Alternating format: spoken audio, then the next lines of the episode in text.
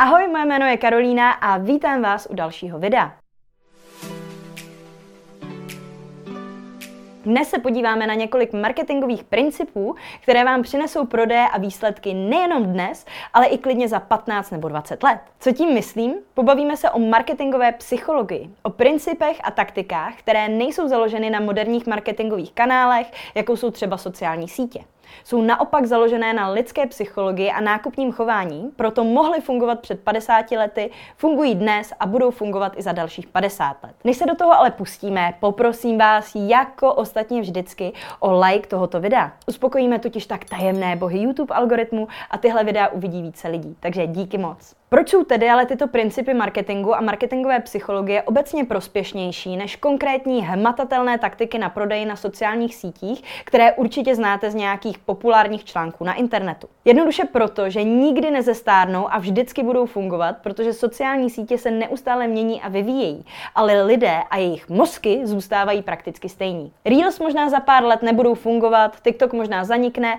a Facebooková reklama možná přestane být nejlepší a nejlevnější formou placené reklamy ale tradiční marketingová psychologie je věčná. Vychází jednoduše z toho, co o lidech na 100% víme. Marketing je totiž prostě a jednoduše věda. A ačkoliv věda zní jako něco, co je těžké a komplikované, není to tak. Právě naopak. Věda vychází z jasných dat a v případě marketingu to jednoduše znamená to, že existuje nějaká vítězná kombinace slov a obrázků, která vám zajistí výsledky. Jen musíte jednotlivé strategie mezi sebou porovnávat a vědecky testovat. Pojďme se teda ale konečně podívat na konkrétní příklady. Za prvé v angličtině scarcity, pro nás v Česku asi nedostatek. Nedostatek v tomto kontextu jednoduše znamená to, že se váš produkt nebo služba nedostane na všechny a že je limitovaný, dejme tomu, nějakým počtem kusů. To jde vyjádřit jak na produktové stránce a v textu, tak i u vaší služby tím, že například řeknete, že vám zbývá v kalendáři místo už jen pro jednoho klienta. Proč to funguje? Pro lidi je jednoduše přirozené chtít věci, kterých je nedostatek. Stávají se tak vzácnými. Na podobném principu funguje i další bod. Dvojka. Urgency neboli naléhavost. Naléhavost znamená především to, že je vaše nabídka časově omezená. Představte si klasický výprodej, jako je Black Friday nebo v poslední době velmi populární časové limity na stránkách. Tím, že má zákazník na své rozhodnutí nějaký časový limit, dosáhneme toho, že se bude logicky rozhodovat rychleji a tak si nákup sám sobě nestihne v hlavě 50krát rozmluvit. Zároveň tím stejně jako u předchozího bodu tvoříme nějaké FOMO, neboli Fear of Missing Out, což by se do češtiny dalo nejlépe přeložit asi jako strach z toho, že o něco přijdeme nebo že něco prošvihneme. FOMO je ten pocit, kdy jste se rozhodli zodpovědně zůstat doma déle nad nějakou prací, když všichni vaši kamarádi vyrazili do baru. Celý večer přemýšlíte nad tím, co všechno bez vás zvládnou probrat, koho asi venku potkají, jak dobře se asi právě teď baví. Je to reálný lidský pocit, který zde svým marketingem prostě replikujete. Potenciální kupec má strach, že o něco přijde, když se rychle nerozhodne. Obě dvě techniky by se samozřejmě ale měly provádět čestným způsobem a ne tak, jak to dělá většina obchodníků. Myslím tím jednoduše to, abyste abyste techniky využívali pouze, když skutečně máte na skladě posledních pár kusů, nebo abyste časovače umistovali na stránky pouze, když skutečně nabízíte časově omezenou nabídku. Bod 3 je Social proof neboli sociální důkaz. Je to jednoduše fakt, že produkty a služby neposuzujeme primárně podle toho, co říká obchodník, ale podle toho, co o nich říkají ostatní zákazníci. Pokud si nějaký krém koupí třeba vaše kamarádka a doporučí vám ho, je mnohem větší šance, že si ho koupíte taky, než kdyby vám ho doporučil samotný obchodník třeba v reklamě na Facebooku. Nemyslíte? Jak ale tento efekt simulovat bez toho, aby zákazník znal v reálném životě někoho, kdo u vás nakoupil? Už samotné sociální sítě jsou od slova sociální. Svůj sociální důkaz máte tedy právě tam. Jsou to lajky a pozitivní komentáře u vašich reklam a příspěvků. Jsou to také samozřejmě ale i recenze na Google, na Facebooku, ale především na vašich stránkách. Dejme tomu, že vám zákazník natočí pozitivní recenzi na video. Vy tuhle recenzi pak můžete umístit jak na web, tak recenzi se svolením zákazníka spustit jako reklamu a přidat si ji na sociální sítě.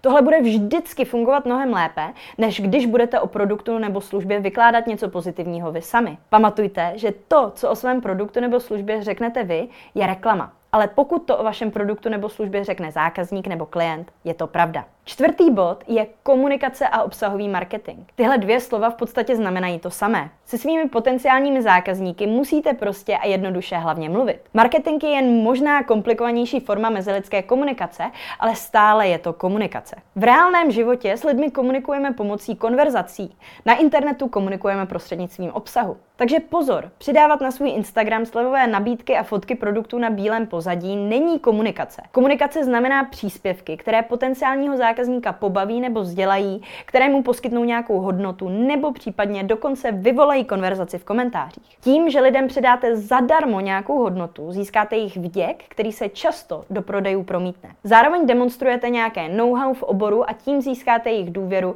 která je během rozhodování zákazníka o nákupu zásadní. A poslední, pátý bod je autenticita neboli odlišení se od konkurence. Asi jste už slyšeli nějakou hlášku nebo motivační citát jako musíte být sami sebou nebo nikdo na světě není takový, jako jste vy. Zní to jako strašné kliše, ale je to tak. Vaše největší výhoda nad konkurencí je ta, že nejsou vy. Jak se ale online projevit tak, abyste se viditelně odlišili? No, jednoduše musí mít vaše značka nějaké hodnoty, názory a postoje, za které se nebudete stydět. Musí mít prostě povahu, kterou je vaším úkolem přenést do vašeho webu, obsahu na sociálních sítích, do zpráv se zákazníky. Vzpomeňte si na nějaké rande, na kterém jste byli v minulosti, ze kterého jste se vrátili se zvláštním pocitem. Člověk, proti kterému jste na rande seděli, nebyl zlý, protivný, ani ošklivý, ale stejně jste se rozhodli už na další schůzku nejít. Proč? No, možná byste o něm řekli, že byl nevýrazný, nemastný, neslaný, nebo že byl prostě a jednoduše nudný. Právě takovým člověkem si nemůžete jako značka dovolit být. Buďte originální, zajímavý a hlavně